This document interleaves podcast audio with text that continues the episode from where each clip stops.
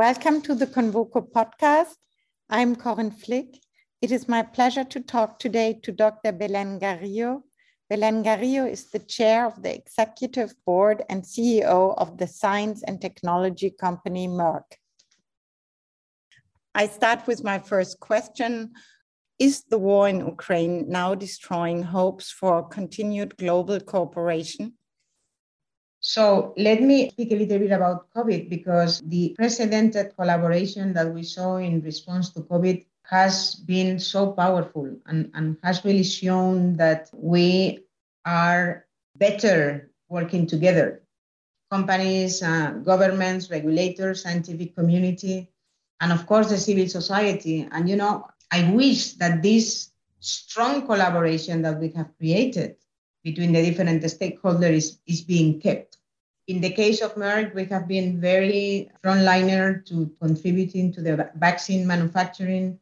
We are supporting more than 80 vaccine developers, therapeutics, diagnostics. We have completely reassess our manufacturing capacity and capabilities to make sure that honor our purpose of really advancing human progress. Of course, you know, the nature of the war in Ukraine is entirely entirely unlike COVID. Our focus hasn't changed. It's again making sure that patients who rely on our medicines continue to have access to them. I think when I look at the agile and united response that we have seen everywhere, I am very confident that the global cooperation is really working and it will it will pay off. We see all European countries opening their doors to take U- Ukrainians everywhere in, in, a, in a show of solidarity on a scale that we haven't seen since the 2015 refugee crisis. In future, how important is the Eastern world for the development of medicine are you afraid that we lose Russia and maybe China on the long term in the development?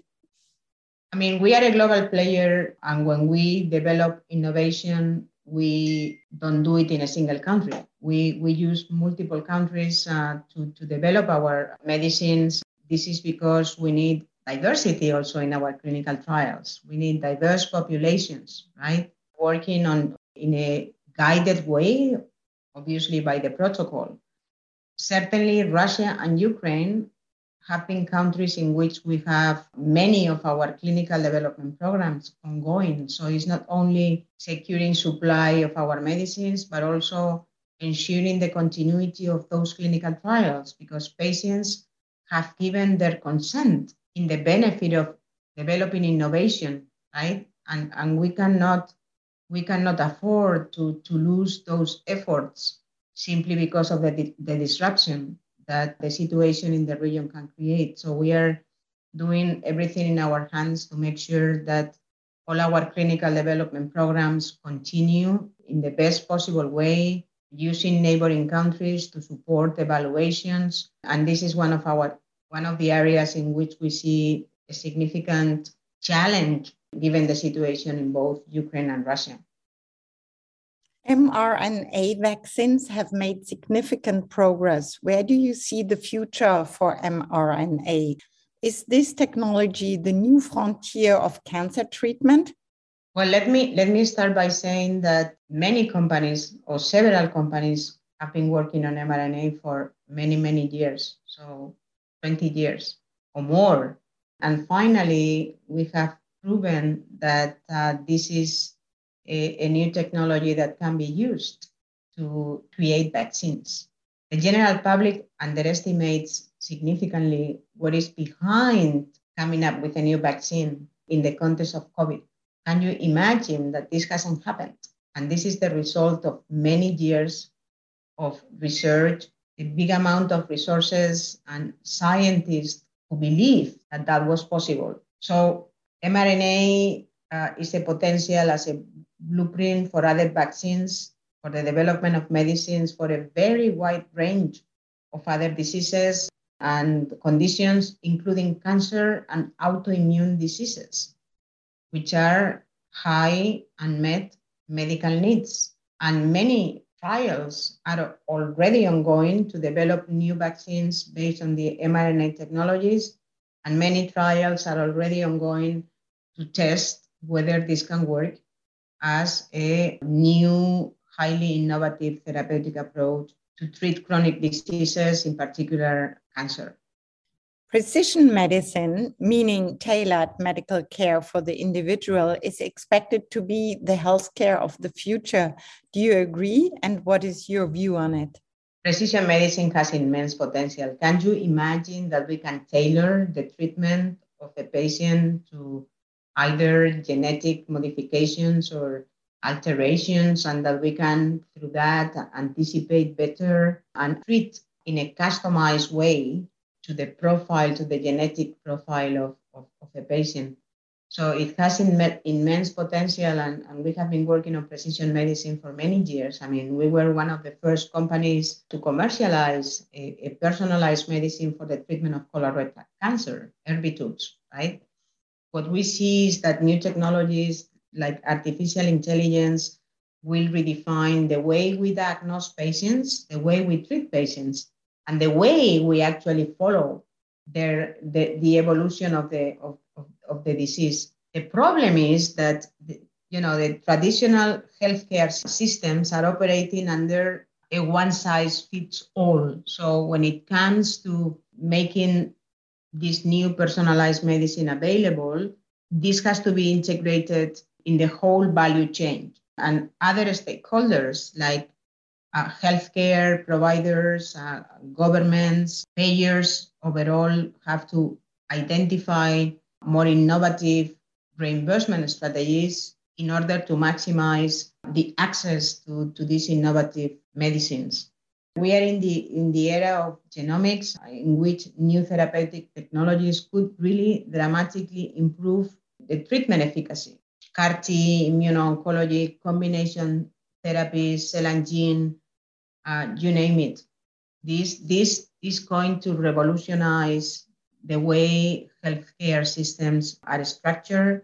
And this combined with the, the, the big amount of data that is being created that can inform better the way we build personalized approaches uh, and digital and the digitalization, the progressive, the progressive digitalization of health will definitely allow one day to have one treatment for one patient. You just said one day. In what kind of time scale do we think? Personalized medicine is a reality already. How far is this going to go? But this is happening today. It's happening with cell therapies in a very, I would say, successful way. So this is not that far away from us. When are we going to be able to cure patients uh, of cancer, mainly certain cancers, is more difficult to predict. Is there a risk that precision medicine will be a privilege for the better off? What do you think are the biggest challenges to offer personalized medicine at scale? Well, some of, some of the challenges I mentioned already, but global health equity is becoming more possible thanks in part to increase access to data and, and digital technologies and also the big efforts of the of the pharmaceutical industry to find pricing strategies to make innovation available to low and middle income countries. I mean, this is already happening with the COVID vaccines. The fast evolving technology, just to mention, to give you some, uh, I, I, I was mentioning data. In 2020, the, the volume of healthcare data generated was already 15 times higher than in 2013. And in the same period, we have gone from 2,000 images per MRI scan to around 20,000. Think of the cost of genome sequencing, right? That was 54 million in only in 2003. That now is 600 dollars. I am very confident that, that we will see uh, uh, increasing global access to, to innovation and to personalized medicines, but it will take a very deep and fruitful collaboration between the different stakeholders that I already mentioned. Let's speak about women's health. Women's health issues are severely under researched and underdiagnosed. Do you think this will change now that diversity and gender equality are on everyone's mind? I have I have actually uh, been very interested in diversity in clinical trials, and I have even posted some articles on, on the topic. I think the lack of female representation and other underrepresented population has been one of the learnings of the healthcare industry of the last decades. And this goes beyond female representation, beyond gender. Is the lack of ethnic diversity in clinical trials, delayed or even non-existent prescribing guidance for certain populations. And this is this is generating increasing debate. Now we at Merck are ensuring that this is becoming a reality. We have also led certain initiatives to, to raise awareness of the issue, not only in clinical trials, but also overall. And you may remember that we launched an initiative. We were the only private company participating on, on a consortium with government and, and academia. Uh, the initiative was called Healthy Women, Healthy Economies. Uh, we launched it, I believe, in 2017, and, and we have supported this program for years aiming to, to, to raise this awareness that I, that I uh, already mentioned to improve women's health so that women can thrive in their communities. So we, we basically developed a tool to, to, to assess the situation of every country. We have offered that to governments to be able to measure the gender gap and identify opportunities for increasing participation of women in the workforce. We have also been very focused on, on our own internal communities through what we call embracing carers, because usually society is always thinking of women when, when it comes to caregiving, right? And uh, through that initiative was, was very pioneered from, from our company. We uh, aim to bring this to the front of the debate in order to improve the health and well-being of caregivers globally while providing them with better access to healthcare services. And, you know, as I mentioned, women and girls carry a disproportionate share of unpaid health, unpaid health work and caregiving because they are the, the shoulders, right, of the family when it comes to caregiving.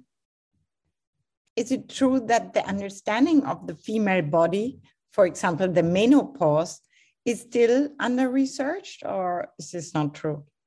I think we have progressed that quite a lot. The, the issue is when, when it comes to, to non-communicable diseases, you know, imagine a, a new development for hypertension and the guidance that have been issued many times, just to take that example, or even diabetes. The majority of the guidance for these non-communicable diseases are based on data coming from male populations. You know, you may have read in the press, I'm sure you have done that, the, the, the symptoms of myocardial infarct, infarction in females are very different from the one of men. This is something relatively recent, right? Those are recent findings. So the typical symptoms of myocardial infarct, infarction in men are not the ones that you may find when a female is, is suffering a, a myocardial infarction. And, and of course, by not having clarity on what those symptoms could be in a female, in the female population, you are putting the population at risk. I think this is a good example because if you have a, a, a pain in the shoulder, are you going to think on your back? Are you going to think that you may be suffering from myocardial infarction, right? This is the case, right? We are we are on the stereotypes chest pain, myocardial infarction. Well, this is more often in, in, in male population than in the female population. What do you think is the most important thing we can do to create more equity in the provision of healthcare? I think we need to prioritize health as a global community, and that goes far beyond the threats of a pandemic. We have never seen as much of a need to do that as during the COVID 19 times. I think COVID 19 has bring to the surface the, the, the tremendous opportunities and, and, and and the need to, to strengthen healthcare system, not only to prevent, but to treat. You know, today, at least half of the world's population has no access to basic healthcare, which is unacceptable only ethically, right? So we, we have tremendous importance in, in our priorities to, to global health. We have put in place several initiatives to, to, to offer health solutions and, and, and increase the access to health solutions at affordable prices. And we have made tremendous effort to raise awareness of diseases and, and, and help people, educate people to, to, to better prevent. Take China. We have invested tremendous effort into educating the citizens on pre-diabetes, right? In order for them to be taking care of their diet, exercise, and you know, focusing on, on, on their well-being and, and eventually preventing. And, and, and we have done that in collaboration with a wide range of partners uh, participating in industry-wide initiatives uh, in order to develop new approaches. In global health, we have been a pioneer also on eliminating schistosomiasis. This is our aspiration. Schistosomiasis uh, is, uh, is a very deadly disease that affects uh, children mostly in, in, in, in Africa. Over the years, since 2007, we have provided more than 180 million tablets and 100 and, and 1.5 billion overall to WHO to treat schistosomiasis in endemic African countries. And we are making progress. I mean, if you uh, read The Lancet by the end of 2019, I think it was the December issue, the prevalence of this disease has been already reduced by 60% between 2000 and 2019. So we don't give up and stay on track to support elimination as a public health problem. And we have been recognized for those efforts be the access to medicine index in which we have a privileged position in you know sharing our intellectual property very actively to be able to open the uh, way for, for, for some drugs to be readily available in low and middle income countries. And something that is important is that we continue to fight counterfeit because, especially in low and middle income countries, more than 10% of all medicines, according to WHO, are fake medicines, what we call counterfeited medicines.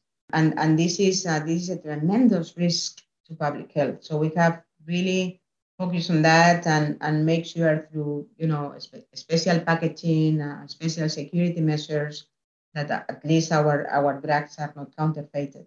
So those are some examples, and yet we, we need to continue to, to, to make efforts to ensure equity, and we do, you know, what it takes as a private company to ensure that equity of access to our innovation. Do you fear that states like Russia will increasingly use medical misinformation and conspiracy theories as a tool for destabilization?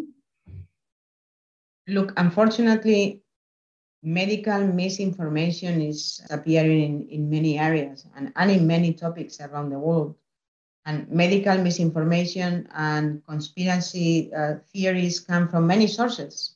What is becoming clear is that while internet and social media have made it easier to share information, the, the same holds true for the spread of misinformation. And there is a clear recognition by both the public, the public and the private sector that we need to do a better job of identifying misinformation and providing accurate and vetted information. This was now also a problem with the COVID vaccine, now also in Germany, France, wherever, Austria, in all countries, the conspiracy theories against the vaccine, right? Yeah you know and, and, and this is this is a this is a topic that i have i have discussed with many experts.